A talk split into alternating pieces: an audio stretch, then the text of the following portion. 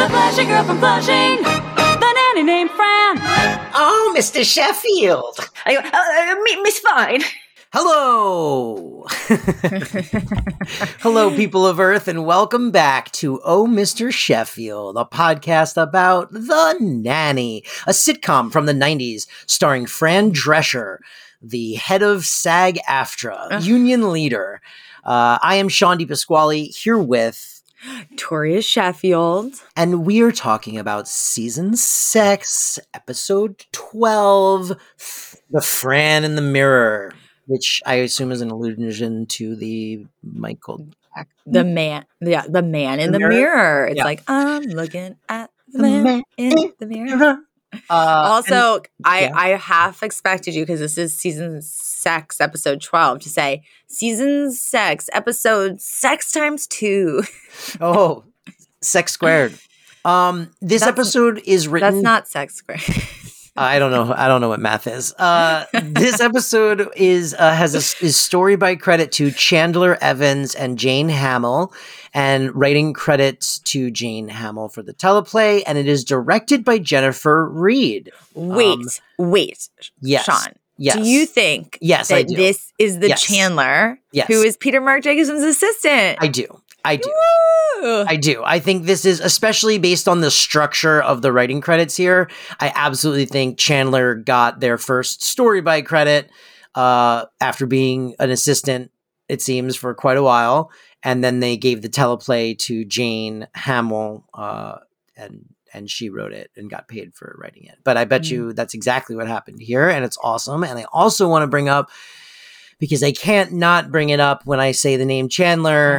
Uh, the sad, sad, sad, sad passing of the great Matthew Perry, who has gone far too soon from this world. A tortured soul, to say the least. He was one of the funniest people on the planet of Earth. He consistently made me laugh in almost everything I ever saw him in, uh, even the Mhm. bad movies that he did. He was funny. Um, Mhm. And it's very sad. It's very sad uh, how tortured he was and that he died so young.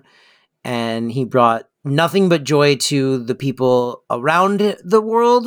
And it's sad that he could never find some of that inside. So I hope he's at peace. And Mhm. yeah. And I think probably for the people of our generation, and then so for a lot of our listeners, like it sounds so cheesy and corny, but like when you grew up on Friends, like they felt like your friends. Like mm-hmm. like it was it was a huge part of the culture, and it was a, also a time when again there was there's so few channels and relative to now, and yeah. and really everybody watched were there were really huge communities around these shows and like you know like it's to me it's was one of the most shocking like sad celebrity deaths maybe i have felt in years um and just was like how can this be you know um, but yeah, I was it was interesting. I was curious if you were going to bring that up today, and I was kind of thinking, I feel like on our podcast specifically, it does make sense, you know. Very sad. And he will definitely be missed. Mm-hmm. So that's that. And now we'll start the show in proper Mhm. fashion. This one is Fran in the Mirror. Again, uh, we we we have a new director, Jennifer Reed, this week. Um, she has not uh, so far. It's been uh, uh, you know uh, uh, Peter uh, has been the primary director of all these episodes. I feel like in season six, so it's Mhm. interesting to get someone new in there. And what was this episode about, Toria? Fran in the Mirror. This was the episode. There's a couple. There's almost like a competing A lines, A storylines in this one. But this is the episode where um, Fran is attempting to help get Gracie into a private school for gifted children, while Maxwell's old best college buddy from Oxford comes to visit and kind of embroils them in a um, seemingly sham investment scheme. And then it all it all ties together thematically by the end. Yep. it really kind of does. Also, we get a huge Krispy Kreme uh, Oh uh, product placement in this episode. oh my god, we have to They get to have paid a it. fortune. I this. wanted. Oh my god! And the thing is, I didn't realize it was Krispy Kreme specifically until like a couple minutes into the scene because I wasn't Oh. really reading anybody's hats or logos. But I was like, oh my god, those donuts look so good. I just want a did, did his donut. job, baby. And- oh my god! And then when I realized it was because at first I thought it was like a Krispy Kreme kind of like knockoff, like that they had to do for like you know they couldn't get the rights or something. Right. But then I, crispy donuts or Yeah, whatever. yeah. and then I was like, oh my god, no! And I I hundred percent want Krispy Kreme now. So man, you know what? That sponsorship it has thirty years mileage. it worked. It worked. Even now, you're like, I gotta go there. yeah. Uh, Krispy Kreme, we're happy to plug you all you want if you want to send us free donuts. Oh my Uh, that's all we ask. Uh, Okay. so this one also I thought had a lot of uh, interesting Gracie stuff, which we didn't get a lot of over the last few years. mhm. She's like a full ass adult now, huh? I know. I have some notes on that too. Like, Yeah. um, but so, but when we start this episode, it's Fran, Sylvia, and Gracie in the kitchen. And Oh my god! And Sylvia looks incredible. I'm getting there. I'm getting there. Oh my You're so excited. You're jumping ahead to all I'm of it. so excited. There's But so much. All right. Uh, so okay, so uh, they're in the kitchen. They're you know, and we find out that Gracie is applying to this like fancy East Side school for gifted children, and we also established that they, you know, that Fran is is trying so hard to kind of like you know schmooze the headmistress of the school and kind of get in good to help with the you know grease the wheels for this application process that she's invited like the headmistress and other students over to their home um, that that week for sort of a little music concert where you know she'll hire a musician like a and and you know have some food and hors d'oeuvres and just kind of do like a little classy soiree right? And then this is the other note of this scene so as we've t- i think we've talked about before how renee taylor in real life Yes. was told by her doctor that she needed to lose weight for health reasons. And I think I think this was like around last season that this started in her real life. And now we see her in this scene and oh she my god. she's lost 30 pounds. I googled it. woman looks incredible. Like mm-hmm. I was like, she looks like a different lady almost. Like uh, she really, 30 pounds make a huge difference on her. It's crazy. And I mean, she looks fabulous. Like she always was fabulous and had that flair, you know, but she really, really, really looks stunning. And it's very, very uh, satisfying to, it feels good to compliment her looks because she did it for the health reasons, not, you know, Mhm. it's so it's like it's Mhm. bonus that like it also looks great on her. Mhm. So that's awesome. and She's still alive too. yes, she is. So she is. goes But- to show you you can pull if the doctor tells you pull your shit together, uh, Yeah. pull your shit together, and you can live a lot longer. That's what I Mhm. did. My doctor told me. yeah, Uh, I- sort of. Well, we talked we talked about this uh, that you before Shawn started uh, kicking his like health journey into play. His doctor said he had so much fat in his blood that it was pink, not red, Yeah, yeah. It was basically just filled with yellowish butter, and it like Delicious. sa- it sounds like I'm making that up, but that is a true story. That is a true story. And then he got so healthy. yeah, now my and- blood is as red as can be. Let's prove it. um, but so uh no, so it's yeah, pro pro, you know, uh taking care of the your vessel because it's the only one we got. So good for her. Yeah. Um then okay, we established that. And as you said, Gracie is like she's like as tall as Fran. She's like a whole human now. And then Maxwell comes in and he's super excited because it turns out he just bumped into his best old buddy from Oxford, Rodney Pembroke, and and he's gonna go out to dinner with with Rodney, and Rodney's gonna come over, and he's like giddy with excitement, and he's almost like Niles, Niles, do you remember that crazy night we all had where we drank and then we got sick all over the bathroom, and then somebody left the bathtub on and it flooded everything, and he's like, I think that was you, Niles, and then Niles just goes. No, but do you remember the next morning when everything was spotless? That was me. So it's like Mr. Sheffield, is, and this is like a little bit of a running gag throughout the episode. Like people keep inserting Niles into all these fun party situations, not remembering that no, he was always just the health. like, and he was not having any fun. It's Uh, extra. it's extra gut wrenching because of Niles's subplot this episode. Oh. Which the moment it started, I got a knot in my stomach, and I went, "Oh, he's never gonna see that money." We'll so get to it. We'll get to it. But there was also, you know, this was a bit of a um uh, like when I when I complain about you being the logic police, I was a little logic police this week because I was like, most English people would know that like a lot of titles don't come with money, and that's like there's a whole class within England of like title rich, money poor people. Mm, that's my Um, problem. Title rich, money poor.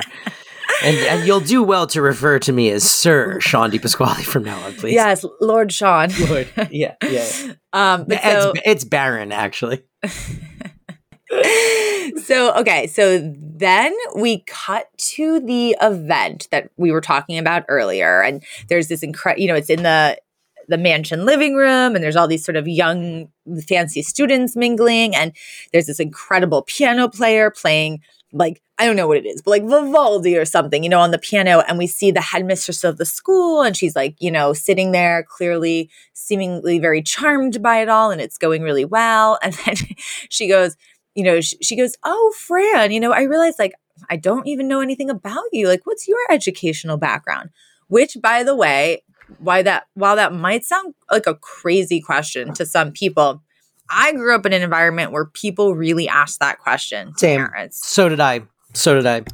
Yes, and It it was not shocking to me. I was like, yeah, I mean that I mean it's shocking now. I go like, ew, what a gross question. But Yes, but that, that was very much the environment that I grew up in. It's one of the reasons why I actually really enjoy LA uh, versus the East Coast yes. because people really don't care. Like they're like, "What's your passion? What do you do? Like, what do you like to do?" Like that's the question. Um, not you know what is your Correct. pedigree? What is your educational pedigree? But so anyway, Fran, Fran instantly like she tries to she tries to like you know spruce herself up. So she's like, "Oh, um." I had uh, I had a very positive experience with private schools, and you know some of my best memories are with my classmates. And then and then Gracie, like who usually is savvier than this, but she was like, "Who?" And then Fran just looks at her and she goes, "Tootie, Blair, and Natalie," which which are just characters from the facts of life, which which is just so funny that like that is Fran's probably closest uh closest connection to actual private school. like approximation of school life. Yes, yes. And then Victoria, can I? Th- we can cut this because it's probably not going to be interesting. But while that was happening, my current ADHD mood had s- progressed to the point where I did this and look at your Slack. Okay, let me see. Let me see. Slack is how we communicate. you did that just now. Yeah. I was talking. okay, if we don't cut this, listeners, Shawn just sent me a selfie of himself, a photo of himself. He's moved his large headphones that are normally, you know, they the part that goes on your ears goes on your ear, and then there's a part that rests on your head. He moved it down his face, so the part that normally goes over your head is just covering his mouth like a giant mustache. it's so silly. We will post it if we decide to keep this in. It'll be a it'll be a game time decision. So uh Fran says the Tootie Blair and Natalie thing, and then you know, but but things generally seem to be going well. Like it's so funny. The Fran Fran also whoa, so so the headmistress is like, What a wonderful pianist. Where did you find him, Fran? He's not from Juilliard, is he? And she goes, no, he's the pianist at Macy's. Because they don't do this anymore. But in Macy's, there used to be a piano player. Like, Yeah. which was kind of cool. Uh, but so so then things are going well and and Fran's plan is working. But then Maxwell comes in with his old chum Rodney, and they are hammered. Rodney, by the way, played by Maxwell Caulfield, who um Whoa, what? two th- two things that did you know do you not know him? You must No. know him. I don't know. Who is it? Oh my god. Okay. I didn't even so, recognize this guy. Oh my gosh. Okay. So some of our listeners will be like, this is incredible because the two big things that he is known for one, he is Rex Manning from Empire Records. Oh, that's why he looks so familiar. Yeah, like Rex Manning Day. Oh, okay. Icon- I mean, and it's so it's that's like such an iconic subplot of a movie that like Yeah. if you if you had a shirt that said like Rex Manning Day, like people would be like, love that shirt, right? Totally. Oh, absolutely. And then our other listeners, who, if they're like me, will be like, it is the main guy from Grease 2. oh my God. He was so dreamy. He was so hot. I don't know why I can't remember his name in Grease. Hey, Grease 2, the music and feeling will go on forever. His name he played Michael. Michael, to- Michael, Michael. Okay. Michelle Oh, Pfeiffer's Stephanie. Yeah. Are you reading this or do you remember this? No, I'm reading this. That movie's trash. I saw it one time and I Oh my god, die. no. If you hated it saw so it, if you saw it during the right time of your childhood, Yeah. you loved it. I What, like I like thoroughly without I having like it- seen the first Grease. No, as a kid, Grease 2 was much better than Grease 1 to me. And my cousins, we all watched it at the same ah. time. We vastly preferred Grease 2. It doesn't matter that, like, it's tech technically not as good a movie. Like, now that I can see that as an adult, like, I love it. I can Oh my sing god. Okay, song. this is this is the question of the week. Listeners, weigh in because this is a huge this could be partnership ending. We might not do any more episodes of this podcast because that is the craziest thing I've ever heard in my life. I thought Grease 2 was universally despised by everyone uh, as as just like a laughable follow-up. you know, maybe I'm, I'm sure you're right, but again, I saw Grease 2 when I was probably seven or eight, That's and it, to this day, I love it. But okay, Amazing. Okay. listeners, we want to hear your Yeah, we want to hear your opinions. I might be wrong. Everyone might be like, you're an idiot and you're old and your age is showing. And we hope that you're the one who leaves the podcast now. And Yeah, I Toria mean- just does it by herself. It doesn't, but- and it, and then it evolves into a Grease 2 podcast. Um, okay, but so back to how this whole tangent started. Yeah. Maxwell Caulfield playing Rodney Pembroke comes in with Maxwell. They're hammered, and Max, I mean, Maxwell busts into this classy party going, Hey, sexy, let me get a look at those legs. Like, t- first of all, talking to his wife in front of his daughter, which which I already was like deeply uncomfortable with. But I was also then irate. I was like, Maxwell, like you are a horrible parent right now. I like, drunk Max. I, like I like him like in a vacuum, but I Yes. don't like it when he's like I'm like Maxwell. You should be at this soiree. You like you're like don't make this only Fran's responsibility. Like you are you've been this girl's parent for much longer than Fran has. But so then um he so quickly fell into like, well, you're the mom now. Goodbye. yes, yes. Well, I guess Niles probably had to do all this before Fran was there. Yeah, but so but then you know but fran she she ushers maxwell and rodney out of the room and she kind of like is keeping this elegant evening on track as best she can and she even like rings for niles to sort of be like oh forget that little interruption. Like he, let's call the butler for more tea as soon as she rings the bell we cut to niles who's now in the like um foyer and he is opening his mail and he literally screams sweet lordy lordy my ship is coming he just screams it in the middle of this party. And then he runs over to her and he's like, I just found out I have an uncle who died and I've just inherited a royal title. I'm going to be rich. And then Fran just looks at him and goes, Did you get the check yet? And he goes, No. And then she goes, Then get us more tea. and so, so again, this evening definitely had some road bumps, but overall, it seems Fran is doing a great job, you know, now seemingly being the sole parent of this child. then we cut to the next morning. Sylvie is now in the kitchen with Brighton, and I loved this joke. She's tearing pages out of a magazine so she can save it. And Brighton's just like, Sylvia, why don't you just take the magazine home? And then she looks at him and she's, she goes, That's not courteous. but like ripping pages out of people's magazines pre-internet when like that was your That only was it. source. That was Like, it, baby. Um, but so then And you only got one copy. yes. Like yes. if you, if you subscribed to us, so you know, if you had a subscription, you just got the one the one thing. That's it. So it's very Oh, that- rude to like rip pages out. Um, so it's like ripping pages out of a book from the library. You know what I mean? I mean, like, well, I need these pages. I love this passage. There's no other way for me to preserve it here in 1996. so then, okay, but so that happens. It was so funny. Then Fran and Gracie come in um, from what we find out was Gracie's second interview with this school. Um, two, and then I wrote two things. One, where is Maxwell in this seemingly very important part of his daughter's life? And then two, I wrote, I'm not loving Gracie's sort of new condescending attitude towards Fran. Um, because now they're definitely playing it as like, oh, she realizes Fran like kind of lacks class, or Fran doesn't know the meaning of big words and blah blah blah. And she kind of is like, I roll. And as much as it bothered me, I was like, well, I guess she is a teenager now, and plenty of like sweet little kids become this way to their moms when they're and it's heartbreaking.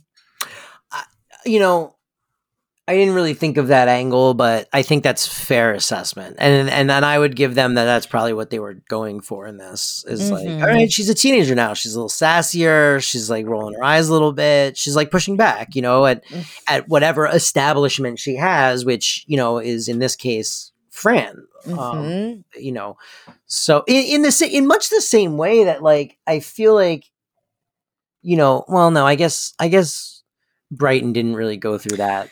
Brighton Brighton went through like a I'm like a little spoiled shithead face. yeah, and then he became humbled, and now he's just like a mensch.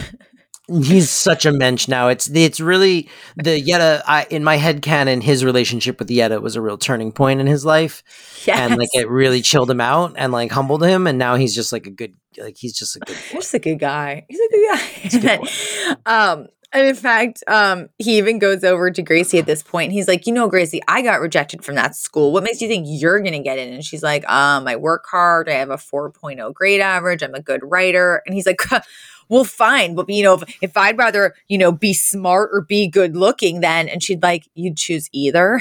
And he kind of just nods solemnly. Like, so cute. Then um, Maxwell comes in. Um, he's basically like, oh, like I okay, I actually have to go to London, but it's just gonna be for a day. We have an emergency meeting about a production. Like I'll I'll be back tomorrow night. Um, and he, he actually calls out to Niles. He's like, Niles. And then Niles comes in wearing an all leather blazer and pants and an earring. Because apparently now that he thinks he has money coming to him, he's he bought a bunch of clothes. Yep, and he's like redoing his look. He looks And- amazing. Uh, yeah, he looks good. He's also seems to have sort of started working out. Like I noticed that in that construction worker scene from the other week. He seems to be getting in shape Mhm. as an actor. But um, and then then Cece says Cece is also there, and she says something really cutting, and he's like, he's like, why can't you just be happy for me? I'm not used to people calling me sir. You're used to it. it's just like a mean cut. But so so Maxwell called him in, and then he hears that exchange, and he goes, "Oh boy," he's like, you know that that new title uh, must have come with a big check. Let me see it. And then Niles is like, "Oh, it, it hasn't come yet." And then and then Maxwell goes, "All right, then go upstairs and pack my clothes." like everyone's basically just like, "You still work for me until you know until you have that money." Yeah. And oh, and one thing that we also oh, I guess we're going to establish it in this next scene, but we kind of did establish it earlier that the thing about this Rodney fellow is that he is like one of England's richest people and like he's an incredible investor and like everything he touches turns to gold. Yeah. So then um and we oh we actually we did establish this earlier. I just forgot to mention it. But when they came in drunk and then like headed into the office, Maxwell said all that to Fran and he's basically like, "Ooh, you know, I'm we're going to go work on some deals like because, you know, Maxwell uh, because uh Rodney wants me to invest in some things and like, Yeah. you know, it'll just be insane not to. So they go off. Yep. So that was because, established because as we've already established, Maxwell is a greedy capitalist pig who is never happy with enough money. He never has enough, and he just needs more, more, more, more, more, more, more. He needs to gobble up all the money in the world. and remember, he's also a slumlord. Uh, but so then the next day, um, while Maxwell is out of the house because he's in London, Rodney stops by. And Fran and Cece are already in the office, kind of just doing their normal funny bickering. Um, and then Rodney comes in and he tells Fran that Maxwell was going to write him a check for the investment, but you know, he's out of town now. And the thing is, he has a 5 p.m. deadline. And he's like, so, but I'm, you know, I'm hoping you can just write it for me, you know, because you're his wife. And then Cece kind of jumps in almost to be like, no, no, no, you know, because like Cece's the business manager. And then and she and Fran's like, well, I am his wife. And and this sort of starts this little tension between them, like who has who has the authority to write or decide not to write this check? And uh, Cece's like, I'm the business manager. And Fran's like, well, well, I'm his wife and this is a personal investment. And she's like, um, oh, she goes, but this is a personal investment being made by me and Max. And then and Cece just goes, but you're stupid. like that was her, that was her rebuttal. And then they start wrestling for the checkbook. I mean. I look, this is one of the rare times where I was like in Cece's corner. Juliet, I got to talk about how hydration is very important. I learned this recently. Hydration's not just for like running marathons and exercising and that. You need to be hydrated daily. It's daily maintenance, right? So if you're going to the airport or standing on the sidelines of your kid's soccer game in the hot sun, if you're on back to back conference calls, it doesn't matter right? Proper functional hydration is essential. And Liquid IV is the number one powered hydration brand in America. Their hydration multiplier is the one product that you're missing in your daily life. Well, maybe not you, Toria. uh, it's true. I actually use Liquid IV. I've used it for probably almost two years now. Uh, it comes in so many yummy flavors. It's a little powder that you put in the water you're already going to drink. It comes in strawberry, lemonade, grape, lemon lime, pina colada, watermelon, so much more. Um, it makes you feel so much better, so much faster when you need to hydrate.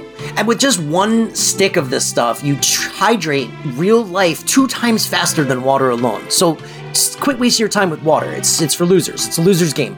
Plus, you get essential vitamins like B3, B5, B6, B12, vitamin C, three times the electrolytes of any leading sport drink, made with quality ingredients, non-GMO, and free from gluten, dairy, soy. Plus, this company, they want equitable access to clean and abundant water for everybody. And to date, Liquid IV has donated over 39 million servings in 50 plus countries around the world. So, Toria, how do we get this stuff? So it's real people, real flavors, real hydration. Get 20% off when you go to liquidiv.com and use your code Oh Mr. Sheff Pod at checkout. That's 20% off anything you order when you shop Better Hydration today using promo code Oh Mr. Sheff Pod at liquidiv.com. Use it now. All right. So, are you Toria, what's going what just happened? okay.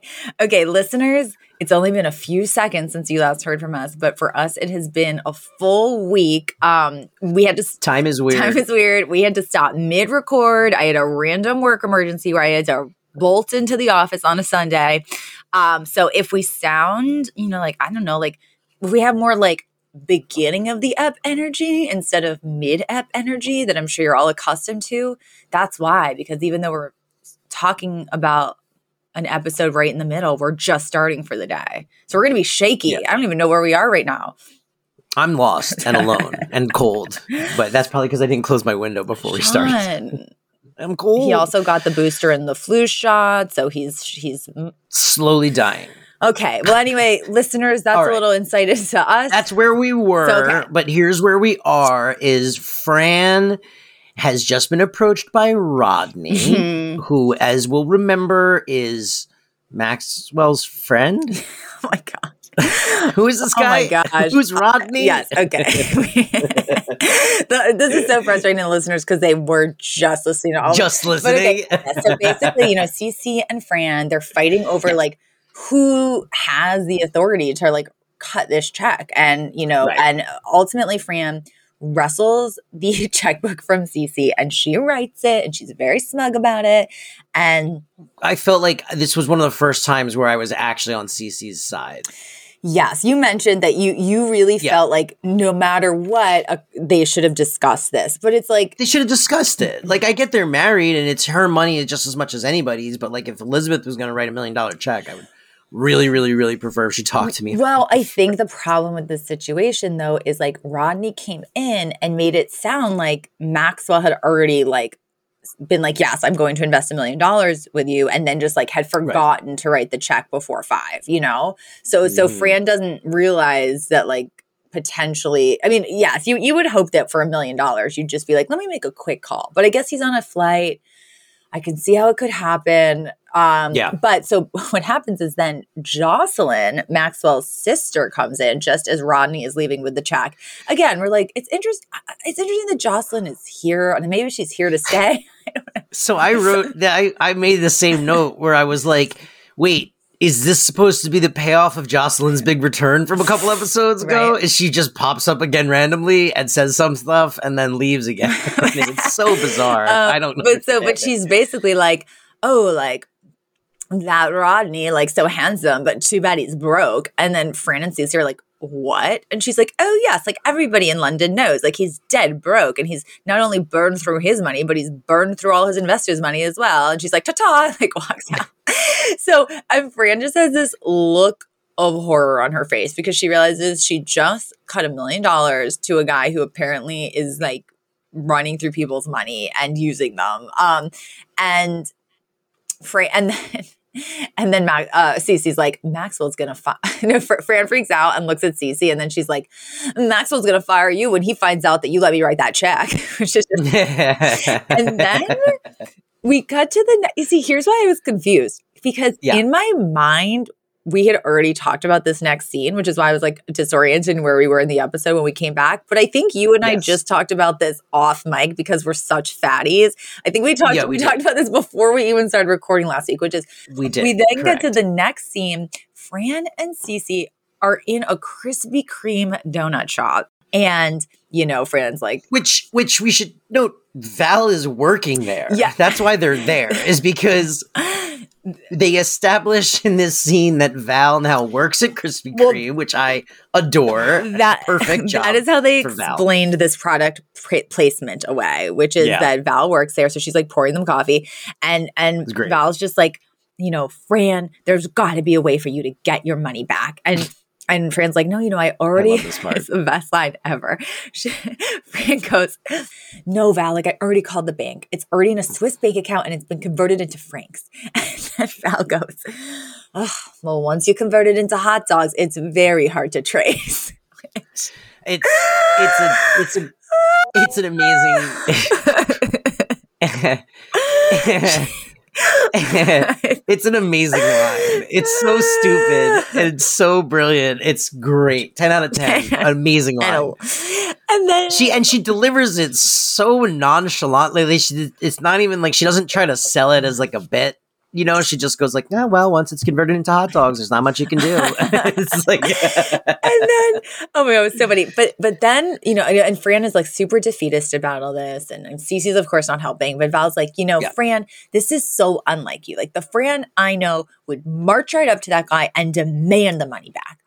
And Fran's like, you know what? Like you are absolutely right. Like, and, but she's like, but if it doesn't work, like I would like to work here. like, is basically what she says when on her way out. Um, but uh, assuming that if it doesn't work, she's going to be like knocked out of the mansion on her butt. But so Fran does indeed go to visit Rodney, who is I Mhm. maybe uh, you probably just skipped the line, but I wrote. I don't even remember why I wrote this. I must. She must have said something, but I wrote for that scene. I wrote, "Of course, Cece likes cops." A cab. Oh, yeah. so I don't. Did she mention cops in Well, that scene? after- I don't even after- remember after now. Fran walks out, uh, she goes to flirt with a police officer, Mm. and and then is like, try. She's like, "Hey, hey, NYPD, oh, I so blue." um, but Whatever. so then Fran goes to see Rodney, and and he's in this sort of lavish um, apartment, so fancy.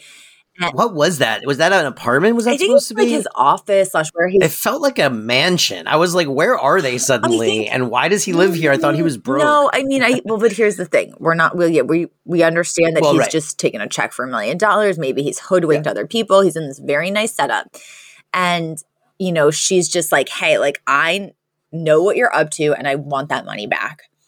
And he explains, he's like, "You know what, Fran?" He's like, "I I don't want you to do anything that you're not comfortable with, but." The only reason, truly, that I did not tell Maxwell the whole story about my situation is because I have been making incredible investments for my whole life and I made one bad one and everybody lost faith in me. And Mm. and he's like, and but but I knew that once someone like Maxwell invested in me again, everyone else would follow suit. And he's like, I really I just needed a second chance. And he's like, Oh, you probably wouldn't understand, you know, you've never been the underdog. Yeah, that's like my childhood dentist who was arrested for abusing children and like hitting them. Was like, look, you hit one child and give him a black eye, and they tell you you can't be a dentist anymore. What the Did hell? Did that really happen? yeah, Hashtag Florida man. then oh, but so so Rodney says that, and the thing is, I have to admit, like they he played like it was an authentic. It felt very authentic. Like I I Yes. myself was like, I can't tell if he's scamming her or not, but this seems authentic. me neither. And he's like, but Yeah. um, he's like, I'm going to go back into my office and I'm going to write you that check. So he goes into the other room, and Fran she literally looks at her reflection in the mirror in the room, which is where I guess we get the Mhm. titular The in the title, yes, the Fran in the mirror. Here we go. and she's kind of like, What are you looking at? And her reflection is like, Oh, you know, like you never needed a second chance before. And then she, This scene was very Mary Poppins. Yes, it It made me think of Mary Poppins. You know when she like fights her evil self in the mirror. That that like the the other Mary Poppins in the mirror is kind of like mean. yes, That's what this was like. but but so you know but but in this case the reflection fran is the one that's like more her conscience right her inner dialogue and you know because so fran's like well you know but sure i understand second chances but but he lied to me and then her reflections like and you never lied to try to get something miss you know you went to fancy prep school and you know you're related to mo of the three stooges which was which was another lie that she told to try to impress the headmistress of this fancy um, school that gracie's applying to. And you know basically the the reflection fran is like you know you you should give this guy a second I think I might start telling people that I'm related to a Three Stooge. One of the Three Stooge. It's been enough time now that I feel like no one really would question Okay. it. If I was like, oh yeah, Shemp was my like great great uncle. Oh yeah, my my sisters. Um, she had a, she had a teacher in high school who was one of the original Little Rascals. Isn't that crazy? Smothers brothers are my second cousins, twice removed. um, so so then um, so you know, Fran, she's conflicted. My dad's cousin's brother was Harpo okay, Marx. guys, this is gonna go on forever unless we kill Shawn. So. I'll just I'll just mute myself and keep doing yes, this. yes, yes. Uh, but so Fran's empathy wins out in this scene, and we cut back to her at the mansion. Um, after, I should say, after the gag of where her reflection self is like, if you do this, if you give him a second chance, I'll give you a present. I'll show you what you're going to look like in 30 years. And it Yeah. cuts to, I, that was definitely Renee Taylor, right? I, I'm pretty It sure her- it was. I couldn't tell, but it was like it looked Renee like her. Taylor in a Fran wig, and it was very funny. Yeah. Um, but so then we cut to Fran coming home to the mansion, taking off her coat, and me. She basically interrupts Cece. Um, Which hey, 30 years later, Fran looks great. Still, oh, yeah, so. she does. She does. she looks phenomenal. Yeah. Well, but back at the mansion, Cece is sticking her own head to um, photos of Fran and Maxwell around the house. and Fran comes in and she's like, you know, well, Cece's actually like, let me guess. You went to demand the money back. He said, you'll regret it. And then you let him keep the million. And at first, Fran starts to shake her head like, no way. And she's like, yep.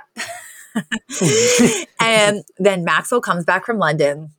And he comes in, he's like opening his mail, and he's like, oh, You guys will never guess what I found out. Turns out Rodney is dead broke. So glad I didn't invest with him. and Fran, you know, she looks even more horrified. And she is put in the position of having to say that, well, she actually did end up cutting that check for a million dollars, which results in Maxwell chasing her uh, out of the house. Uh, which, again, we've talked about this before. What would happen if he caught her? Like, what are they implying here? but, but, but so then, then here's the nice thing though. We then instantly cut back to like that fancy New York office slash apartment of, with Rodney and and Maxwell and Fran are walking in and and Maxwell is very much like on Fran's team or he's he's basically like you did this to both of us. He's not even blaming Fran anymore. He's like it's your you're at fault for like intentionally like tricking my wife, right? I was like thank God he's Mhm. he's a little more reasonable. But when they when they first walk into this space it is completely empty. Like every single item of furniture is gone and it looks like he has com- taken their money and run. Yeah. uh, but he ends up coming out and, and they're like you know he, you know maxwell's like how dare you? You know this and that this and that. And uh rodney is like maxwell no. Like i just made you $500000 and he's like what? And he's like just like i thought as soon as you invested in me everybody else faith was put back in and everybody else followed suit. And like you've already like you know are in a day have half your money back and you're like well on your way to making way more. So it's like oh my god of course like fran's instincts and fran's good heart actually uh, won the day right? Which which is a theme Yeah. we've established. And then you know Max, maxwell like goes back into the back room to um to like go call his accountant with Rodney and Fran, you know, looks in the mirror and she's kind of like, What are you looking at? And her reflection is like, you know, very pleased with her. And she's like, But you know what? This is a lesson I'm looking at the Fran in the mirror. I, I right? hate that song. It's it's one of his worst. I like Mm. no joke, one of his I worst. hate it. Right. Um, but so yeah, All the Michael Jackson fans are going to come after Mm, us. come now. at me. I'm sorry. Come at me. Come at me, bro. Um, so, so then, you know, Fran's like, "What are you looking at?" And her and her reflection is like, um, you know, you know, good for you, but now it's time for you to start being authentic. Okay, she's like, "Come clean to that headmistress and be your authentic self." Okay, and she's like, "Or else." I'll show Maxwell what you'll look like in 30 years. so, so we then get to the next scene. Fran is sitting across from this headmistress in the uh, living room, and she's just pouring out every single lie she's told to this woman in order to impress her. And then she's like, and, and you know what? I'm actually like, I didn't go to a fancy school and I don't have this pedigree. uh, the woman goes, Well, of course I know you're classless, dear, but that's not the reason Gracie isn't getting in. And and Fran's like, What? She's not getting in? And she's like, Yes, you know, we, we just have so many children from privileged backgrounds like Gracie's. We're, we're going to give her spot to an underprivileged youth, youth from Queens, uh, which I thought was great. I glad I'm glad that they were profiling that a little bit. it's cool. And then Yeah. and then um Fran's like, wait a second. You're saying I'm not the reason our daughter's not getting into our dream school. It's Maxwell because I think this this woman had even said she was like, "Oh no, it's it's not your background. It's actually it's, not. She's yeah. ma- still Maxwell Sheffield's daughter." And and then Fran is like thrilled that it's not her.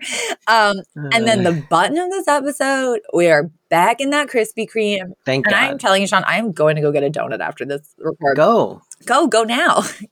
Yeah, like, so we'll stop the that's episode. like it's a three part. Uh, that stretches into Oh, three be- weeks. It'd be really funny if we came back and we're like, "Hey guys, it's the following Sunday. We did go get Krispy Kreme." Um, and well, here's the thing. Now Niles is sitting with Cece, and you know Val's pouring their coffee, and we find out that Niles's new fancy title is completely worthless. He didn't get any Yeah. money, and to add insult to injury, he blew so much money on a new wardrobe, thinking he had money coming. And then Val comes over, and she's like. I hate to interrupt, but Niles, your break is over. And he stands up. He puts on a Krispy Kreme hat. He's also He's working. he also he has some moonlight at Krispy Kreme to Sucks. pay off all this this debt he's in. he's uh uh what is it uh Compiled, compiled acquired. acquired uh Yeah. and so he's mopping the floor and that is the button and they also got a second Krispy Kreme product placement Mm-mm. Ten out of ten. I like this episode. I was a big fan. It was very fun it you know Yeah. and it's you know what i kind of realized i liked um and this sort of circles back to some of our um instagram commenters i was getting a little uh, maybe uh burnt out on the pregnancy trying to get pregnant stuff um Yeah, yeah. Same. and it's nice to see other parts of fran um yes. you agreed. know um totally. and so that's that's the episode it took us two full weeks to get through but we did it and now that means it's time for segments segments. And now segments. Are we ready for segment? We are so ready for segments. Let's go. Um, all right, so Segments? segment time. Segments. Mm-hmm. Should we move on to our segments? Um, should we get into our segments? Segments uh, with Shawn and Toria. That oh my god, I just danced in my chair the whole time. Like I just moved and grooved. I I think it's hard to pick a favorite now because I have fa- favorites for different reasons, but that's that's like maybe top two. After I think it's that one and the um the one when we were um when we were out on the range, uh the adventure, the, the sort of country one. yeah. Oh my god. Um, well, that was the boogie segments theme. I think when we're done, I'm gonna do. I'm gonna release a final bonus episode where I just play all of them in a row. Release an I'll just compile all Oh of Oh my them god, that's release an album. in one track. No, I'll just release like one. Like it'll literally be just be one track that oh, I won't even. I won't even speak on it. It'll just start with the nanny theme and then just play segments for 20 minutes. Um, also, okay, because we have a little extra time and energy, I want to, I want to like, I'm going to actually record myself just like chair dancing a little to this. And you also have to. And then we'll, I'll cut it together and just put a reel and it'll just be like a fun little Okay. like, a doo doo I love doo it. doo. Listen, I would love it more than anything Okay. to dance. to dance You know. again. Little clown. Okay. All right. So here we go. Favorite lines and moments. Uh, I think by far, right, the top line of the whole show is well, once it's converted into hot dogs, there's not much you can do. Right? I don't think Anything beats that line. I mean, there's other great lines, but holy crap! the, the funny thing is, I I literally just have the hot dog line. Like that's like my Mhm. first. It's so fucking funny. The other one that I really liked was the lady from the school says our curriculum is broad based, and Fran goes, "Well, what do the boys That's study?" the other one that I have. That's the other one. It, it- they're just such like classic, like dum dum lines. I just Great. love it. It's just great. You know, Fran associating the word broad only with women. I, I literally go when we found out that Fran was told they have a broad based curriculum, and she says, "What do the boys study?" and then I did really like when the when the headmistress very matter of factly is like, "Oh, I know your classes, dear, but that's not the problem." like, oh, it was Mm-hmm. Yeah. good. like she wasn't fooled for a second. No, no, no. And she does not. She's not even like holding it against Fran. It's just like you know, matter No. of fact. Yeah. And then um, those were those are my favorite parts. That was it. I did love Maxwell Caulfield because, you know, hmm oh my gosh, I you know what? I can actually share this with the audience and it will make sense. The beginning of this record, which was last week, we had our little debate about Grease 2. Oh, All Yeah. uh, all week in the car, I was listening to the Grease 2 soundtrack because I had it in my head. I was like, if you really want to know what I want in a guy. I was just Wow. cool. Well, so and after we had our little Grease 2 debate, I never thought about Grease 2 again until you just brought it up just right the second, and I'm re traumatized all over. Ah, um, well, okay, then we go into Well, I can't wait to release. It's been two weeks now, but I can't wait to release this and find that our audience thinks I'm an idiot for not liking Grease 2. Oh God. Our our ninety percent female audience. Yes, my age and demographic. audience. Yeah. Um, Yiddish, we got Macher. Like you're, Macher, and, and yes. Gracie says it, and she says it with this great um Yiddish accent. She's Yeah. she was like, you know, a big time Macher, which is like Yiddish for hot shot. You know, Mhm. I loved it. I, But like always used in a. I only ever heard it used in a sarcastic, biting context. Yeah, No one ever used it like to genuinely describe someone who was a mover and shaker. It was always like, oh, he thinks he's a real macher. Yeah, you know, yeah. like it's like when yeah. it's like when Sylvia Big calls shot. someone a, like, oh, you think you're a real hot shot, you're a real big Yeah. shot. Yeah. true. it's great insult. hmm hmm But it was Sorry, I gotta start using that more to people. you gotta salt, start insulting people more. When people are like say something like really insulting to me, I'll be like, "All right, hot shot," All right. and I'll cry. It's like my favorite. For God, for a long time after I saw a boy's tale, a boy's story, a boy, boy's tale with the Robert Shark's Tale. no Shark Cartoon? Tank. Shark Tank. No, the Shark with a, lung, a young Leonardo DiCaprio and Robert De Niro, where he's like the abusive stepdad, and he goes, "You think you're a real hot shot, hot shot." You think you're a real hot shot, but God, we're really Okay. into child abuse this week. Okay. But nanny trivia. Okay, this was so cool, and we have been getting so much amazing feedback, trivia, um, just interesting factoids from our listeners. So I'm, you know, I'm going to have to start including more of it. But one of our Yeah. amazing listeners, um, Mhm.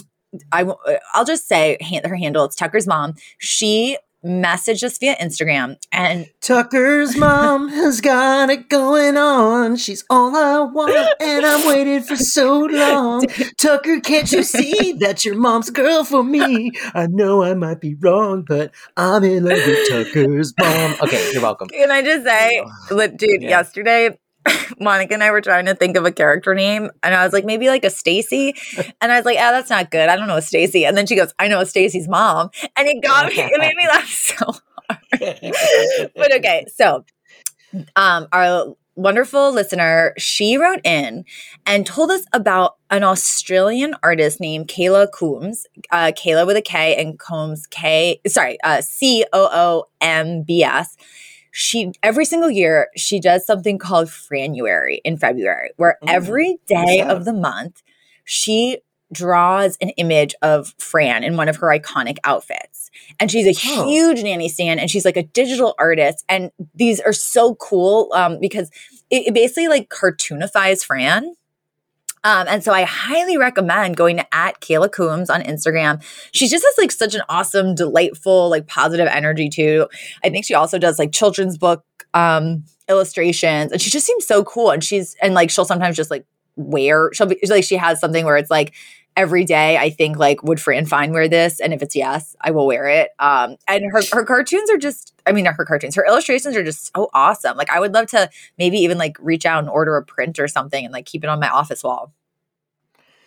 Um, did you send me a link to this? Where do I see well, this? Instagram here. Okay, okay. Well, thanks for thanks for straight up uh, ignoring everything that comes out. Of, here, I'll, I'm gonna send you the. No, I mean I just I, Let me do it. because I thought you sent me a link. No, did somewhere. I? Oh, Maybe I did. Okay, I'm gonna send it Maybe to you you right did. now. Hold on. You're gonna take All right. I'm gonna look at this and then I'm gonna Stacy's mom. see my live reaction. Oh yeah, we as we know, we love when Shawn does live reactions to Live the reacts. art that I sent. Yeah, everybody loves when I do a live You're react. gonna right, like go. this so much. You're gonna like this so much more than the last one that I sang. I clicked on the link. Clink. Oh, these are great. Yeah. Oh, wow. She's really good. She's got like a really cool, kind of almost Disney esque style. um, Yes, yes, it's like- that she does here with Fran. Wow, these are really cool. Mm-hmm. Man, Kayla Coombs. Mm-hmm. So everyone, go go check her out. Follow her. I'm gonna Yeah, her. go check her And out. thank Her you stuff is really cool. so much for that tip, um, Tucker's mom. Also, I will say we got even though we I think already Oh my god, she's got a great picture of Daria too. That yeah right. I'm a Daria, fan. I'm a stan. Yeah, me too. Big fan. Um, I love her. but- Uh, I was going to say also, um, even though we kind of also already established this in trivia last week, um, a lot of listeners wrote in to say that that whole not having sex while you're ovulating is a myth. And so, you know, a lot of people also Mm. were aware of that. Um, okay. All right. Good to know. So the last thing, the last order of business, uh, the Fran or the Cece or the whoever. I wish I was the Val, so I had a job at Krispy Kreme. but I'm more likely to be the Niles who will uh, believe falsely that I've made some inheritance, spend all my money, and then have to get a job at Krispy Kreme. So I really I related to the Fran in that I I do want to get better at this and I I'm trying not to be so hard on myself, but little lies, like little white lies can come very easily to me like in certain social situations and it's like they come out of Mm. it, it's not like I'm like I'm the heir to the Krispy Kreme fortune. It's more like, you know, I'll like it's like, you know, if let's say I'm talking to someone and then I I'll, I'll be like, "Oh yeah, I've, I- I've never traveled out I've never traveled there even if I have like just just because it seems like I'm like overthinking it. I'm like, well, maybe they'll think I'm like spoiled if I traveled there. So I don't want them to know that like I've been Oh. to Europe. So I, oh yeah, yeah, you know, like I kind of try to mimic and mirror, so to speak. Um, and sometimes I'm just like, why did I just do that? Like, why did I just say that? Like that was so unnecessary. And so You're like a little social chameleon. I think, yeah. And I Kinda. I um definitely am trying, you know, kind of a little project for myself is being like just be your authentic self in every situation. Like don't it, even Yeah. if you feel like maybe it's a little uncomfortable, maybe you're not going to like maybe this person's not going to respond super well to you, like just totally be yourself. yeah. But it comes very easy to to mirror. Interesting. mm-hmm. I'm mirroring you right now, Shawn. That's our whole Stop. our whole friendship is based on me just like mirroring. Stop doing that. Stop, it. doing that. Stop it. No. No. All right. Well, that was a podcast. Uh, that was an episode of this Mm-hmm. podcast. If you liked it, if you think I'm very wrong about Grease 2 or very right about Grease 2 or have any thoughts about Grease 2, really, uh, you should find us on Instagram and Twitter at Oh Mr. Sheff Pod. We've also got the Redbubble still, uh, Oh Mr. Sheff Pod.redbubble.com, where we've got some cool stuff that you can buy to put on your body or your phones or wherever whatever, whatever. They sell a bunch of stuff, and we got some cool stuff there. And then also, um, I rarely do this, but I I'm I'm gonna do it this time. I am co-hosting a podcast with a friend of mine who is an attorney, a social media attorney, and um, I basically.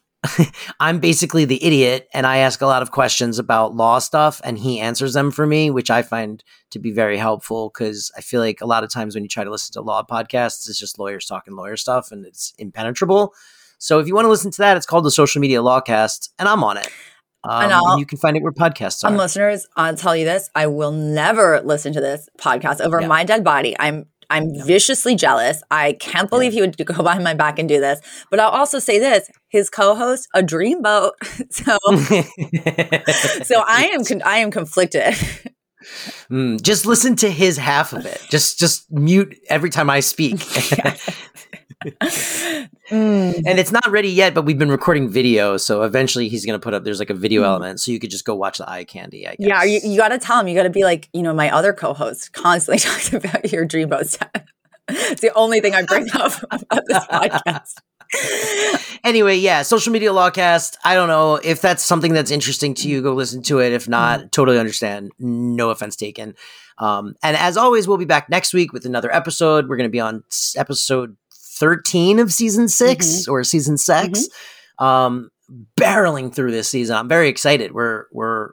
I can't. You know what? I can't believe. I can't believe that the friend or the Cece bit has worked for.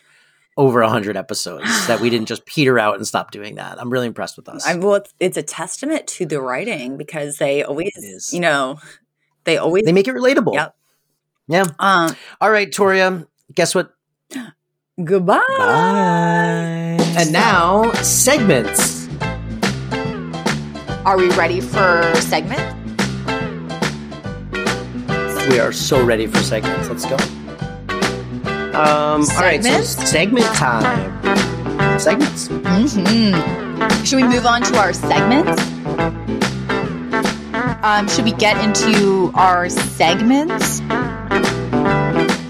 Segments uh, with Shawn and Toria.